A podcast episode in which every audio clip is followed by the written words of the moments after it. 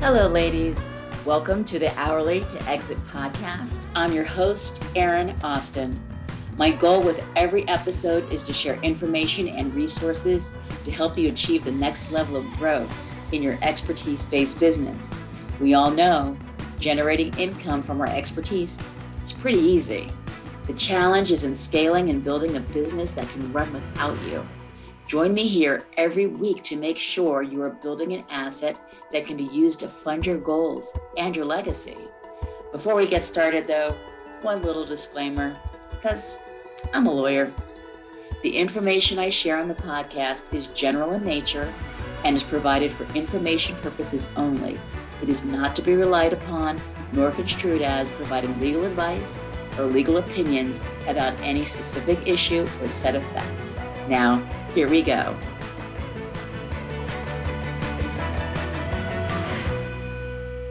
Hello, ladies. Welcome to the Hourly to Exit podcast. I am so excited for today's guest, Betsy Jordyn. Hey, Erin. I'm so happy to have you here today. Lots for us to talk about. But before we get started, can you introduce yourself to the audience? Sure. My name is Betsy Jordyn. I am a business mentor and a brand messaging and positioning strategist for remarkable consultants and coaches and their unique strengths and wow. experiences and passions. Very nice. Very nice. So, who is your typical client and how did you come upon them? Did they choose you or did you choose them? So, my ideal client is usually somebody who's either like one or two phases in their career. They're either at a corporate kind of job and they're like, okay, I've had enough. I've hit the top. I wonder what is this for? I want to have control over my career, my life, and I want to have more significance. And I'm not sure how to navigate that. So, that's one set of my clients. And they know they want to start a business that relates to their knowledge and their expertise, like a consultant, coach, speaker kind of person. Or it's somebody who they built the wrong business and it's not the business that they are loving and it's not mm-hmm. the right one. I work with them and we use basically the same processes for both of them. I think they find me because of my content, yeah, which is very, how you and I got connected. very, very nice.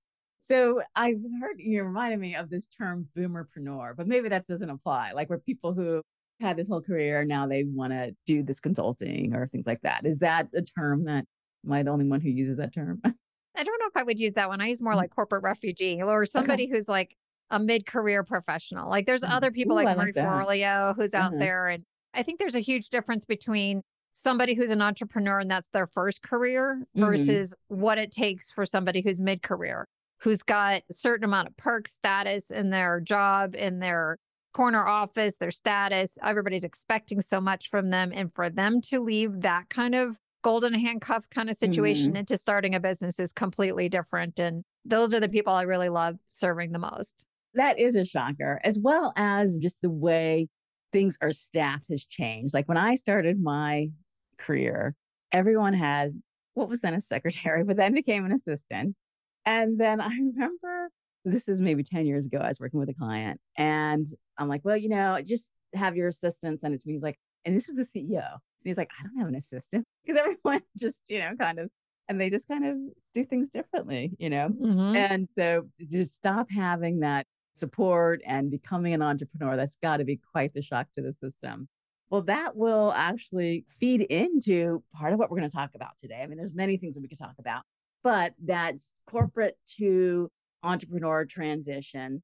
And in particular, in the consulting space where we're experts, we're using our brains. We're going to talk about profitability. I'll let you talk about what the differences are, but really about profitability. Because when we're in corporate, when we think about, okay, you have revenue, and then you got all these overhead pieces, rent and payroll and office supplies, vendors. And maybe when we are solopreneurs, we don't have any of those things. So we think it's all profit. And we're not really thinking about the big picture of making sure what we're doing really is profitable. Does it really make sense for us to do this versus going back to the corporate job? And so I'd love for you to start big picture about what profit is versus things like income and revenue and how that applies the problems that you see among your clients kind of wrapping their heads around these things. One of the biggest things I think when people are leaving a corporate job and starting a business or any sort of job and starting a business is understanding that your relationship to money has changed. So when you're in a job, you're in a compensation model. What that means is I do work and then I get paid for. I don't even have to get paid for it. I get paid mm-hmm. and I get mm-hmm. compensated for the work that I do. And so it's a compensation model. And I think a lot of times when people leave that compensation model and they go into a business, they don't make that shift of saying, wait a minute, I have to create a business. Mm-hmm. And business is different. So business is about I invest money first and then I get a return. And so that's like the first big shift. Like we know if any one of my clients were advising their clients or going to a company, they would say, well, you have to spend money to make money. Mm-hmm. But when they leave and they start their own business, they think, well, I don't need to spend money. I could just go out there and find clients. And I'm like, well, if you're going to just go out there and find clients, you're actually recreating your job in a business and you're going to wind up in that trading time for money trap because that's what you know and mm-hmm. that's what other people are. So we think, oh, okay, well, I'm going to go look for other busier consultants and take their carryover work, or I'm going to sign up for this coaching form and they're going to bring clients to me.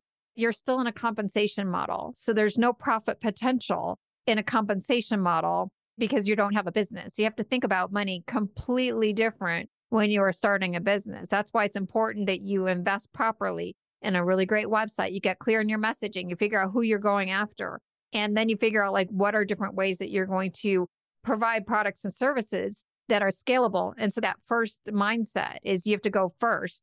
And it's interesting with expert knowledge workers. I always use the example of the hot dog cart because I did research one time around how much does it cost to set up a hot dog cart. And it was something like $50,000 you have to invest to buy a hot dog cart, get it up and running, find your corner and all of that. People would get that. I have to mm. spend money on my hot dog cart. I have to spend money on hot dogs. I have to spend money on condiments in order to get sales. But when you're dealing with knowledge, it's like, well, I don't need to do that because I've mm. been doing this for a long time. So it's the mindset is the first thing before we could even talk about the difference between profitability, trading time for money, and all that kind of stuff. Thank you for that. Yes. Well, that's the danger of me trying to set up something without being the expert. So thank you for that. That is so important. I have been a victim of exactly what you talked about. And some lawyers never leave that money mindset, but it is something that I see again and again.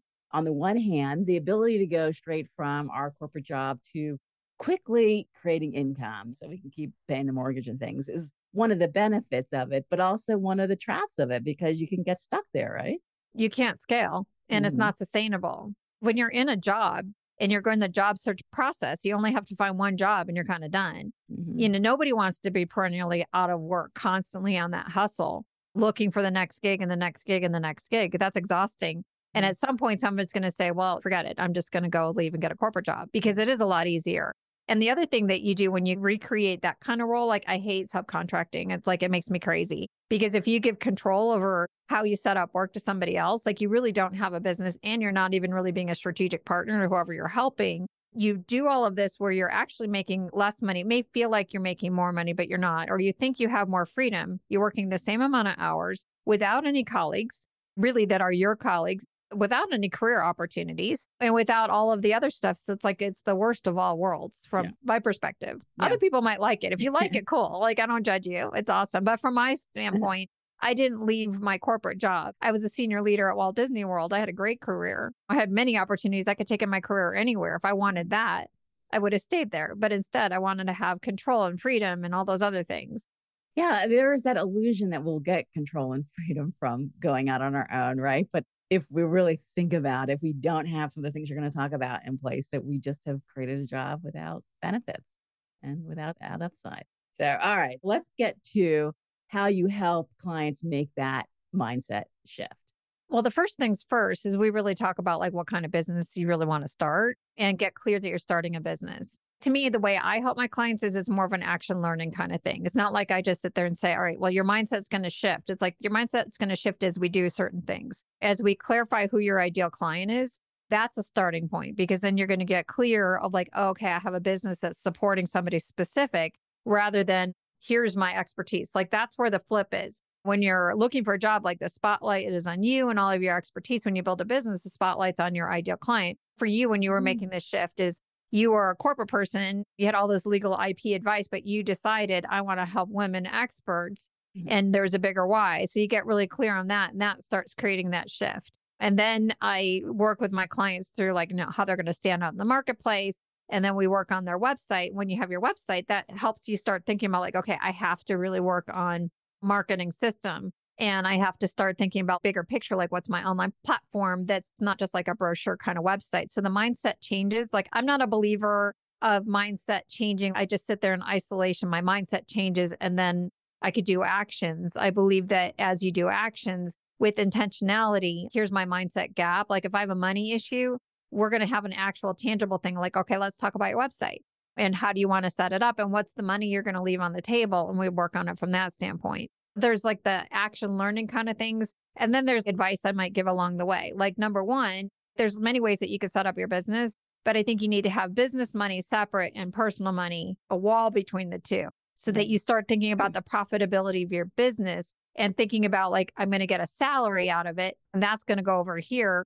But sometimes people kind of like lump it all together. Like I have a client who sent me a, a spreadsheet from a different forum that she was working on on how to figure out how much to charge, different than way that I would set it up and they included like here's all my personal expenses and here's all my other things and this is how much money i have to make i'm like no your personal expenses are over there you have to put a wall like there's yeah. a wall between the 2 mm-hmm. so that you can look at your business profitability separately from here's my income well, let's dig into that because i do think people get really hung up on that and first decade of my business of freelancing everything that i collected from my clients was Erin's And that's how I paid the mortgage and sent the kid to school. And that was it. And there wasn't this business in the middle with me getting payroll.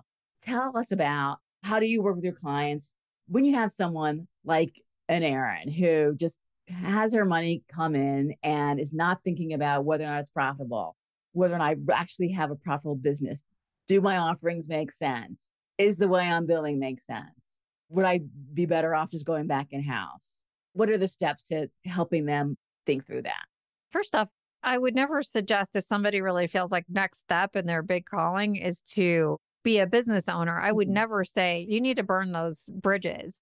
The only way that you're going to be successful over the long term is to be committed to being successful over the long term. And you're never going to figure it out right at the gate. So the first thing I would say to you is like, of course you approach it that way. No harm, no foul. The secret to your long-term success is like you try some things out and you kind of pivot and you go it's not a problem if you're depending on how you set things up to if you want to have it mixed. Some people mm-hmm. like to have it mixed and that is a way to do it. I believe in the firewall, but the key would be is like I would be asking you how are you investing in your business and what kind of return are you looking at? And there's other ways that you would price your services. Like if you're not making enough money from your services, like well we need to look at your products and services and how you're framing them up. Are you setting up a lot of coaches do this is they set up their business in this hourly type of thing where it's like okay well i have my one hour package that's a couple hundred dollars. I have my eight package one where mm-hmm. it breaks it down to $150 a coaching session and that kind of thing like well you're never going to scale that one and that's not interesting. I would probably say all right erin let's talk about your ideal client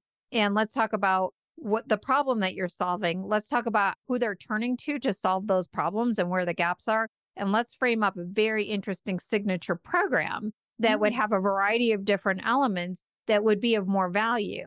So it's like we want to look at it from that angle and we want to look at like, well, what are your profit goals? So if you want to make, let's say, $100,000 a year and you think your average price per client is X, and it's like, okay, so I need to create a $5,000 program. It's like, well, what would we need to include to make this a $5,000 program? It could mm-hmm. include X number of coaching sessions. It can include a membership forum. It can include an online course. It can include on call access, which, by the way, is high value that people undervalue. And mm-hmm. people don't do this on call trusted advisor kind of thing because they're worried that people are going to take advantage of you. Mm-hmm. But it's high value. Like I could call you when I need to. Maybe you include office hours or maybe you mm-hmm. include live retreats. And all of that is $5,000. So, for example, I worked with a girl named Rachel. She's a dating coach. And she was initially starting off with like, I'm going to kind of do this. And then it's like, no, let's create your program. And her program includes an upfront assessment and a certain kickoff in depth coaching session around X, Y, and Z. Then she has X number of coaching calls. Then she has the dating profile review included in the program. And then, of course, adding in those special bonuses. And it's all about how you frame it. Mm-hmm. And that's a scalable offer. That's interesting. Now people are going to be like, oh, okay, I'm willing to pay more because of the return. Hey everyone, a quick word from our sponsor, Think Beyond IP. Think Beyond IP helps your professional services firm build the essential legal and strategic foundation required to confidently scale your business by developing, protecting, and leveraging intellectual property assets. You can find us at thinkbeyondip.com. Now, back to the show. So, when you use the term investments, what does that mean specifically? I mean, in coaching and other types of human resources, like what, what does that mean, investment? I think everything that you do for your business, you need to think about it as so you could look at the profit equation and say there's revenue minus expenses equals profit. But when I think when you're a business owner, there's some things that are just like expenses, you might say. Like, for example, I use Kajabi as my platform. Mm-hmm. And I could look at it as a straight cost.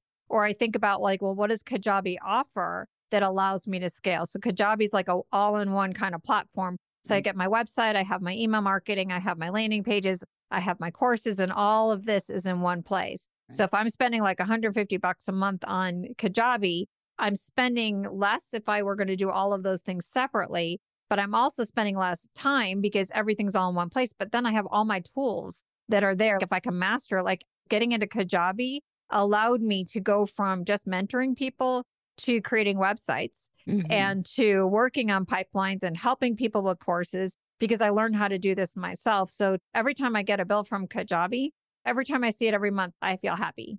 Mm. Like, yes, mm. because I know I'm investing. Mm-hmm. Or you might invest in a virtual assistant. So you think about the time you might spend. So here's an example with a virtual assistant. So I wound up signing up for working with different organizations. And if you think about how much they might charge, so you can get some VAs from other parts of the world for like $9 an hour. I don't know what the US prices are. So just do the math. Let's say you're going to work on a PDF like in Canva or something it might take you 10 hours. But if you think about it from your salary standpoint and how much you're worth per hour, this could be like a $10,000 PDF.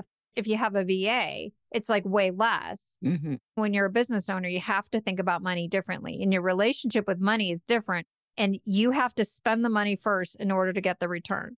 Got Everything that you do. And so if you're thinking like, oh my gosh, I don't have a lot of money. Like when I first started my business, I was going through a horrible divorce. I lost all my money, all of it. I had $200 in the bank. And my grandmother had passed not that long ago, not long be- around that same time. And she mm. left me, I don't remember exactly how much, but it was like, it was enough to cover my initial business expenses. Mm-hmm. I could have taken that money and lived for like six months, you know, and I could have lived off of that. Or I took that money and I paid for mentoring so I could learn the skills I needed to learn as a business owner. Mm-hmm. I invested in a website and you'd appreciate this. And I invested in content creation from the get go. Mm-hmm. So I invested in getting articles and I invested in learning how to create videos. And from that standpoint, I grew my business at that point literally from zero. I mean, I guess you could say 200 is not zero, but let's just say zero to 300,000 in the first 18 months. And it's like my mindset changed when I was standing in front of my first opportunity I had right after I launched my website. I had a client who really wanted to work with me. Like they handed me a proposal and say, meet or beat this, this job's yours. And it's like, you know what? I saw myself differently. I took a step back and I said, and again, I was like really in the hole and I was a single parent at the time. I looked at their proposal. I'm like, nope, this is not what's in the best interest of the client. I gave a different proposal. I had to think like five times more than what the competitor did. And the clients were freaking out. They're like, oh my gosh, we're going to have to break the bank to work with Betsy. And I'm like, Mm-mm. and something came over me. This is a phrase I use all the time. Like, no, that other person, that is an expense. It's an expense that you're going to have. I'm not an expense to be managed. I'm an investment that will deliver a return. Mm-hmm. And they were like, whoa. And then they mm-hmm. signed immediately on the spot. So it's about the mindset around like, I'm an investment. Mm-hmm. And so I have to invest in myself. I'm the product. I'm the product. I'm the mm-hmm. service. I have to invest in myself and then I'll get a return. That's the key. And then you're going to think about things more creatively. I don't know if that answered your question or not. Well, it did more than that. It was great. I mean, that is so interesting to me because I like to talk about things like law, you know, investing in lawyers. And they're thought of as expenses. Like, okay, this is something I have to do. I don't want to do it, but I got to do it. And it's risk avoidance versus if you use lawyers strategically to help you put pieces in place that build that foundation so that you can grow, it is an investment, you know, investing in contracts, investing in content, And I have noticed in like proposals, like if you see something online and they'll have their prices and they'll say investment as opposed to price or cost. And I like that because it really is just thinking about it from, okay, this is something that will have return on investment. If I do my job right, you do your job right, it's return on this and it will help your business grow. I like that you use just the term investment instead of expenses, things that we could think of that way, but I think it's the wrong way to think about it. I really like that explanation. That was fantastic. Thank you. Well, speaking of uh, attorneys, though, like you're an unusual attorney who's also a coach. And so mm-hmm. you are a strategic partner. The problem that you might have is that your field on the whole is very much by the hour and very much commodity. And it's like you get into the legal situation and they don't have like a big picture plan. Mm-hmm. So, the same things that I would recommend to my clients who are coaches is like you need to have some sort of defined value that you're going to create for a client at the end. So, if I were going to work with you in maybe in a previous iteration, it's like, okay, I want to protect my intellectual property. It might be you would charge me $500 an hour, boom, boom, boom. Now mm-hmm. my money's up in three hours. Right. or you would say, I'm going to help you create a body of work that is monetizable. And let's say your package is $10,000, but it's capped and it's mm-hmm. a value, and I'm going to create a different kind of outcome. Now I could think about it differently. But most lawyers don't operate like as mm-hmm. strategic partners. Yeah. They set themselves up because the legal field, that's why burnout is so bad. It's like by the hour, by the hour. The client gets to the end, like, I never, ever, ever charge by the hour. Yeah. Maybe very rarely for like a one off, if somebody needs like a one off kind of thing, it's like, okay, before I sign up for this whole big program with you, can I just do a 90 minute session? It's like, okay, yes. fine. Yeah. I'll do that, but never charge by the hour yes. ever. Yeah. Ever. Because if you are by the hour, first off, I haven't been an hourly worker since I was 21. like, what was the last time I was an hourly worker? Right. you know, like, I'm not going to go back and be an hourly worker right. ever.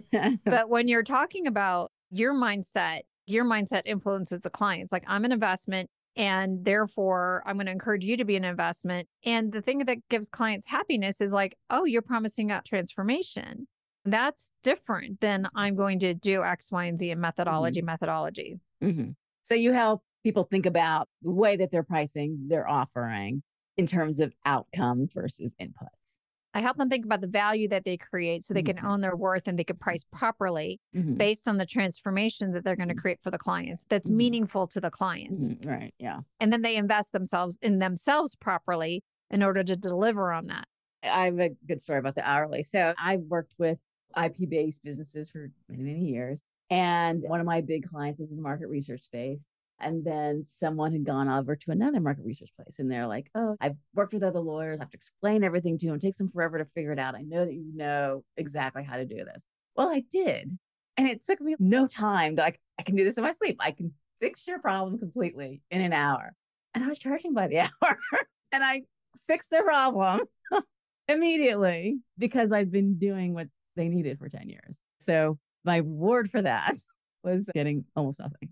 So if you were a more junior person, it would take you 20 hours and you would have made more money. Right. So you're penalizing yourself rather than if you can get it done in an hour. Right. I just did an interview with an executive on my podcast, and he was saying like a lot of consultants are looking at like here's the economic value, and he's like you got to understand the return on time. So in some ways, is like well I can take five hours to do this, and it's going to cost a less price. I'll get it done in an hour and you could charge the premium for the speed. right, right, exactly, exactly. Yeah. No, it is a tough one. And you work with men and women, but for many women have trouble feeling like they're overcharging for things. So it's like, oh, I know that I could get that done. Like, and be done by the time for lunch. And how can I charge for that? But at the end of the day, what is the value to the client is really what matters there.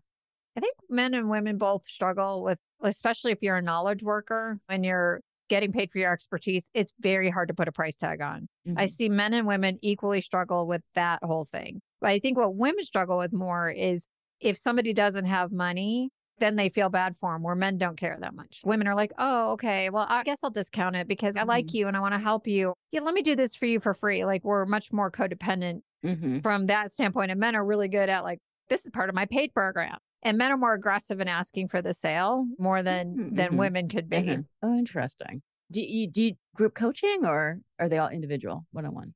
I just launched a group coaching mm-hmm. experience. Mm-hmm. So I take people through that whole transition from like I have an idea. I want to launch it. I want to move into this thought leadership space. So I do, there's some stuff that just requires one on one kind of stuff. So I do mm-hmm. a lot of VIP days, like brand messaging kind of stuff, wording, copywriting, and all that kind of stuff. That's more like one on one. And it's not really something that lends itself to a group. But I've been very passionate about bringing groups together because of the power of being with other people who are in the same place that you are, the mm-hmm. learning, and it's been really powerful. So I started this Purpose to Profits Academy, is what I call it. And the promise here is like we're going to get into really actionable kind of training to help you develop all the skill sets that you're going to need over time. Because as a consulting, a coaching business owner, you have to learn the skills. You didn't learn it, you know, if mm-hmm. you were in corporate. And how do you learn these skills? How do you learn copywriting? How do you learn how to write a headline mm-hmm. or a sales page? Or how do you price yourself? Or how do you create a proposal? All those things.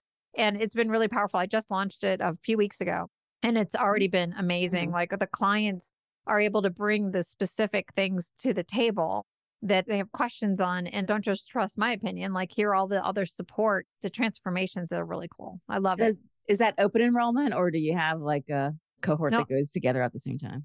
No, it's an open enrollment. Okay. I decided it this was like a passion project I just launched. It's only like 297 a month Mm-hmm. and mm-hmm. it's weekly coaching. Like right now, the price is going to be at that point. Mm-hmm. I wanted to keep the price low because I want to have like purpose driven consultants and coaches together. And so I, I deliberately kept the price low and building those actionable skills. So we have weekly master classes where it's like we have a content and then we have hot seats and conversations, more content. It's mm-hmm. pretty cool.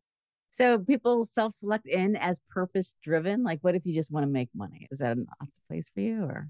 I'm not really the best fit because my belief is that the most sustainable, most scalable, most profitable business is the one that's aligned to who you are and your passions. Especially if you're a mid career person, like, what's the point? If you just want to make money, go somewhere else. I'm not your girl. If you want to make money doing what you love, I'm your girl, but I don't mm-hmm. really want to help I feel like it's unethical in the consulting coaching space, to be mm-hmm. honest. Mm-hmm. Like, I'm not trying to be judgy on other people if that's the way they want to do it. When you think about the sacred role of a consultant or coach, we help ignite transformation in either organizations or people. So let's say I'm a consultant and I go into an organization that might be struggling. If I'm just in it for the paycheck, I'm not going to take all of the issues seriously that employees and customers are going to tell me and I'm not doing justice. You can't invite people to focus groups and ask them to bare their souls and not take what they're telling you with reverence. It would be saying, Do you want to go to a doctor who's just in it for money without caring about the patient? Do you want to hire a coach who just wants to get famous? Or do you want to have a coach who cares about helping you?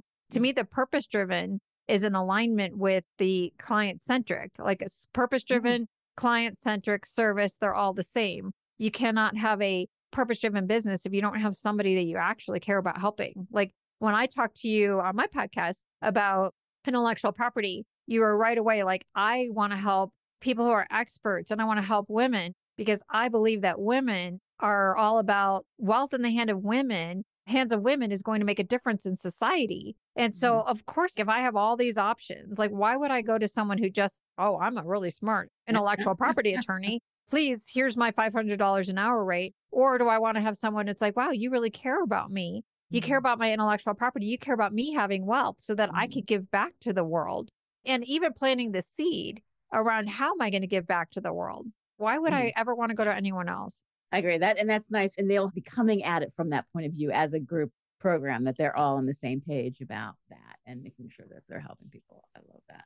So, is there anything new in 2023 that you're seeing that's different? You've been doing this, I think you said 15 years. What's on the horizon? who's coming out of corporate now and how is it different from the people who are coming out of corporate pre-pandemic maybe actually those are two different questions that are kind of related for people who are coming out of corporate right now i think it's just we're seeing the residuals of the whole pandemic post-pandemic and people wanting more balance in their lives and organizations i've seen a difference in the past i would say there was a shift in 2008 and there's a shift now before 2008 you had like this many customers and this many employees and it kind of matched. 2008 with the recession, it's like, okay, customers dropped off, then they dropped employees.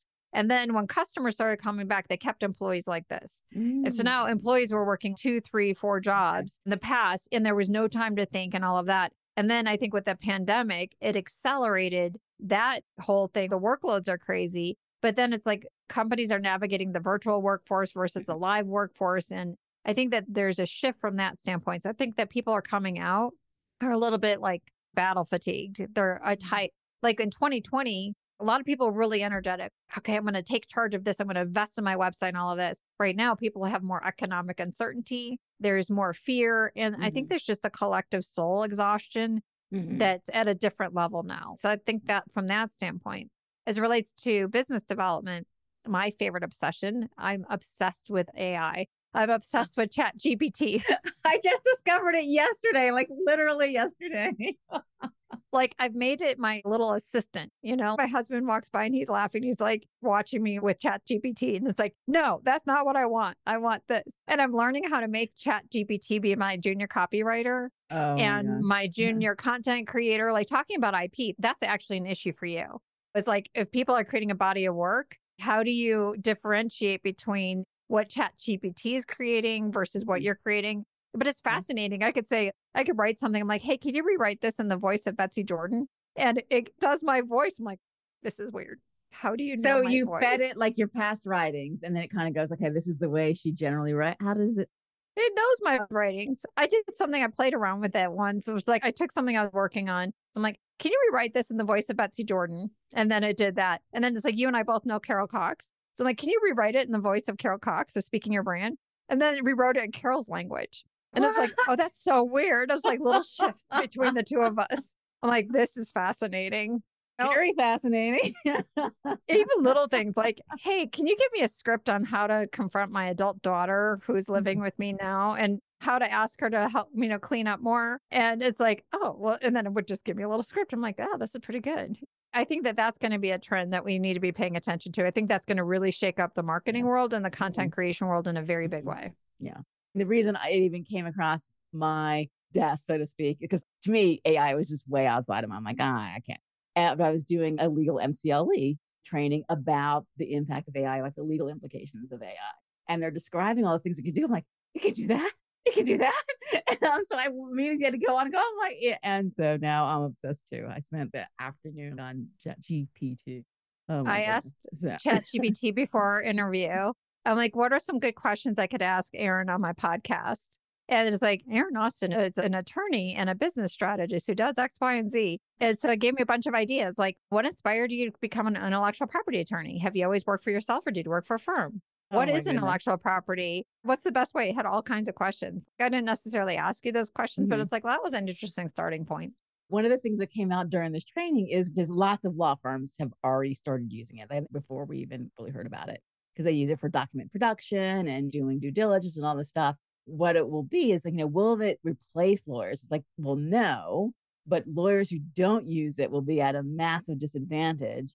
And that it may even be that it could be malpractice not to use it. Because what if you miss something? If you got a thousand documents to look at and you use people instead of AI and you miss something, is that malpractice? So I imagine in other industries, because you can be more efficient and maybe perform more quickly, more accurately, maybe charge less, that if you're not using it, that it will be a disadvantage. If like someone not having a website, if you're not using AI. I think that's interesting because Mhm. there two flip sides. Like you can't really replace the expertise, but I worry that it's going to make us dumb. I spent a lot of time thinking about like our interview and what I mm-hmm. wanted to talk about. Obviously, I approached you in the beginning to say I want you on the mm-hmm. show for a mm-hmm. particular reason, but the creative process of trying to figure out like, okay, what is it that I want to say? So there is a risk factor, but that's a big thing mm. that's coming up. The initial point of this particular podcast is all around like thinking about profit and how to think about profit from a scale standpoint is it does create more efficiencies Mhm. so that allows you to scale. And if you don't have money to invest in assistance or if you are using assistance, it allows you to do that. I like that. Well, you did touch on like the AI and IP and the conflicts there. But when you're working with your clients, I know developing thought leadership and content is part of what you help them do. Do explicit questions about intellectual property come up? Where are they thinking about building IP assets? Are they thinking about possibly that journey from hourly to exit? What's happening around those issues? I look at everything like in a five step, you and I are process people. So to me, there's like five phases of your business. First is you got to start the right business. Then you got to figure out your brand messaging, positioning your website and getting your website situated. And then you need to be in some sort of process where you know how to convert clients. And then the ultimate place is that thought leadership because that is where you scale. Mm-hmm. And there's no other way to scale without content. There's no way that you're going to be a premium brand position. You can't raise your fees because without content, you're not going to look like that expert. If without content, you can't really show up on social media, you can't really stand out. I have some clients who are naturally inclined in that way, but most of my clients are a little bit afraid of intellectual property because of the vulnerability. This is where the whole transition from corporate to this kind of stuff, it's like, well, I put my ideas out there. Like, I remember the first time I was creating videos, it was like I was overwhelmed. My first video guy, I'll never forget this whole thing. I went to his place and and wound up staying with him and his wife. And before I left, he's like, okay, you're going to be doing scripts. You're going to be doing scripts to the teleprompter. I'm like, no, no, no, Chad, I don't do that. I'm just going to be on the, cuff. you know, I'm going to be on the fly. And he's like, no, no, no, you're going to do that. I'm like, okay, fine. So I got there and I wrote some scripts. So I go downstairs and I read my script to him and he records it and he's like, no, this is terrible. Go back up. I'm like, okay, so I go back up.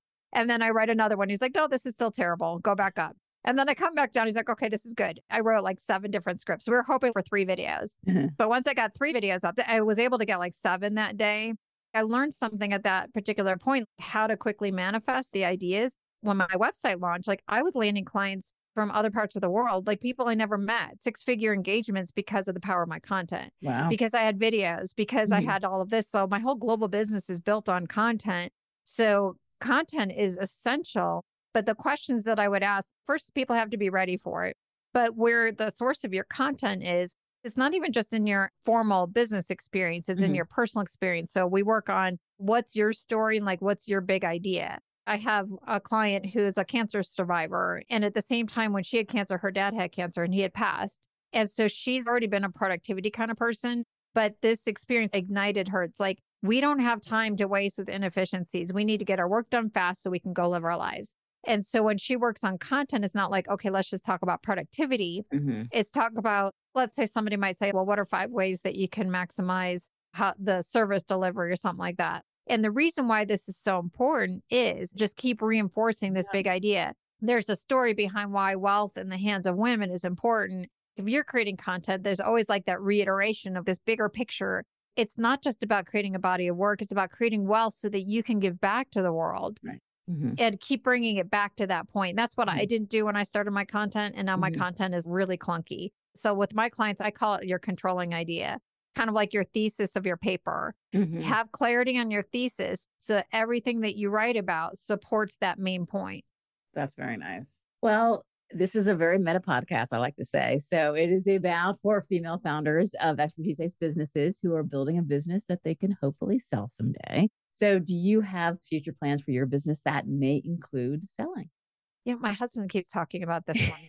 I would love coaching on that one because it's hard for me to visualize how would Mhm. I sell my business when it's so tied to my personality. So that would be something like, of course, who wouldn't want that at some point? I don't see myself retiring ever at a point, but the idea of having that opportunity, but I can't visualize it. So that's where I Mhm. would refer to someone like you, like paint a picture for me. What would that Yeah. look like? Well, I like to say that the things that help you scale your business are the same things that would help you sell your business in the future. So, things that are decoupling the income from you, Betsy, putting in the work. So, developing frameworks, developing courses, having maybe additional coaches on, you know, who could run the business after you, or having something that if a bigger coaching company, you know, Tony Robbins came over and said he wanted to buy your framework to have something that you could sell. But those are the same things that you are doing anyway to grow your business today.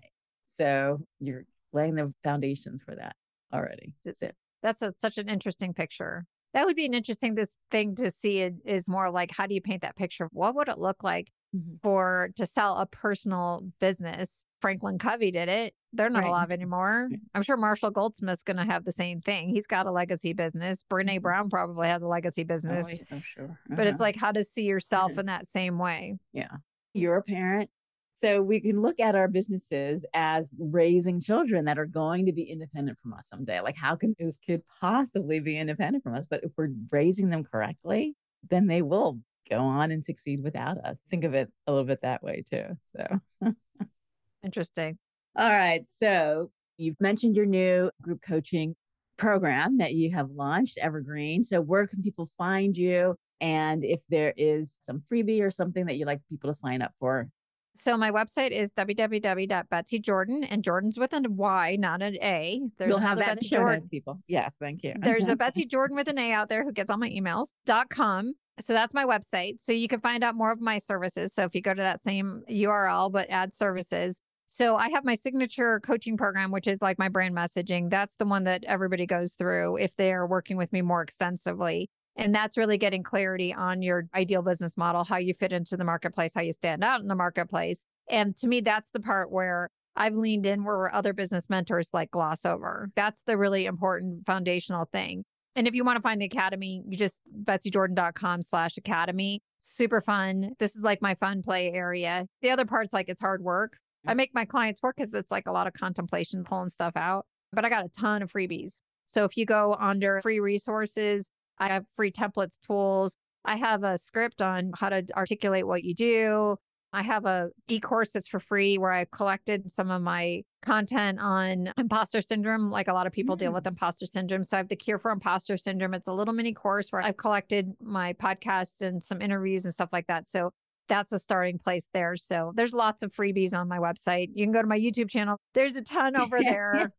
or my Enough Already podcast. That's another passion project. My two fun things. Obviously, I still love my branding. I love branding so much because it's mm-hmm. like bringing the inside of somebody out, but mm-hmm. it is a lot of work. So my play areas is my podcast, the Enough Already podcast, and the Purpose to Profits Academy is more like my play areas.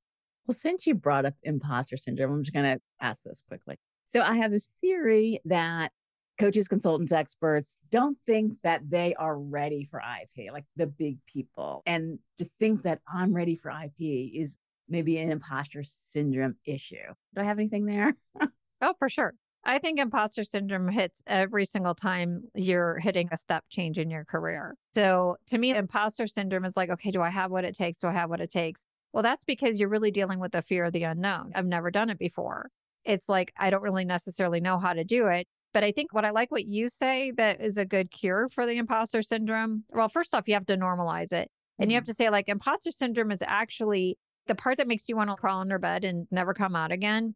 If you flip it into the light attribute, it's your integrity saying, I don't want to make a promise that I can't deliver. I don't want to do some of that. It's not just about the fear of rejection or the vulnerability, but it's also like there's an integrity element. So, from an imposter syndrome standpoint, is like first off, you have to acknowledge it and you have to appreciate it. It's just trying to keep you safe. It's not a bad part of you. I'm absolutely not a fan when people would say all the chatter in your head, it's like, mm-hmm. it's a gremlin. You need to eradicate. I'm like, well, that's a part of you. And if you eradicate, if you try to suppress the bad part, you're going to suppress the good part. And the good part is, I still have a vision for something bigger than where I'm at right now. So if you're worrying about intellectual property, there's some part is like you normalize it and you understand, well, what does it need? And it's like, well, maybe it needs someone like you who can help draw out of them or someone like me. We could draw out of you what your intellectual property is and validate that this is interesting. And the thing is, me with IP is I know I'm doing good IP or is when I'm the learner. There's a lot of times like I'm not creating IP, I'm channeling IP. And mm-hmm. it's like when I'm channeling the IP, that's the interesting stuff. Mm-hmm. So then it's like, I just did a podcast on decoding the profit puzzle, the difference between stable profits, sustainable profits, and scalable profits. And they're different kind of things. And it hasn't really gotten like huge hits because mm-hmm. I think mm-hmm. people like hearing more from me about like strengths and how to communicate value. But mm-hmm. still, I have that mindset. But even though if it didn't perform as well as maybe all the other ones, like I learned something very different that really prepped me for our conversation is I'm very clear on the difference between the scalable thing mm-hmm. that I never really thought about I mm-hmm. was all about the sustainable. I want predictability. Stable profitability is one, but sustainable, like I want to be in this over the long term. But it's like having that new vision. So it's like creating that podcast. It's like, okay, fine. It's not my best. It's not going to be like my seminal one, but I learned something. Yeah. And I think if I were going to talk to anybody who's listening about the imposter syndrome, is I would go back to what you say is you have stuff in your head, you just have to manifest it mm-hmm. in order to make intellectual property. But I think that the other thing is, is that you're the first learner. If it's interesting for you, it'll be interesting for other people. And if you just go and put stuff out there, like the beauty about intellectual property, especially if you do a blog or a podcast, YouTube channel, like there's always another day. Right. You know, or it's like, okay, well, that one was a bust, or mm-hmm. like that one was a hit. You never know what's going to be a hit, but go with what's interesting and you'll learn the fastest way to continue to develop your expertise is to create more content around it, doing research around it, putting it out into the world, getting feedback on it. Not only the perception of your expertise, but the actual increase of your expertise from continuing to create. If there's like a book I would recommend, is I would recommend Big Magic by mm-hmm. Elizabeth Gilbert if you want to get over it.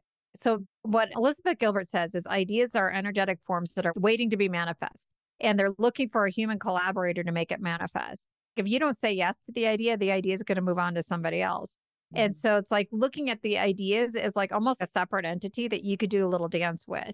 Then it's fun. It's like I'm having a relationship with my ideas. It's Mm-hmm. not like, oh, it's so attached to me. And it's like, oh, okay, this is my ideas. It's Mhm. like, no, the idea is separate from me and I'm having fun with it. And I'm just bringing it to life. Like, again, the best content is going to be the one that you channel, not necessarily create.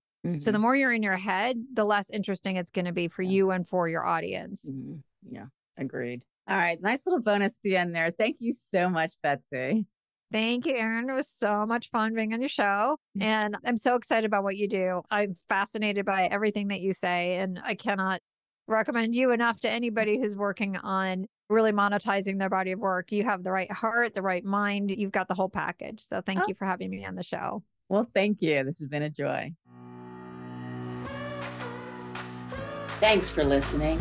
Do not forget to check out the show notes for links to connect with today's guest and for the resources, offers, and organizations that we discussed. You can also find the links at hourlytoexit.com backslash podcast. If you got value from this episode, please subscribe, and I'd be so grateful for a review. I'm here to support your journey.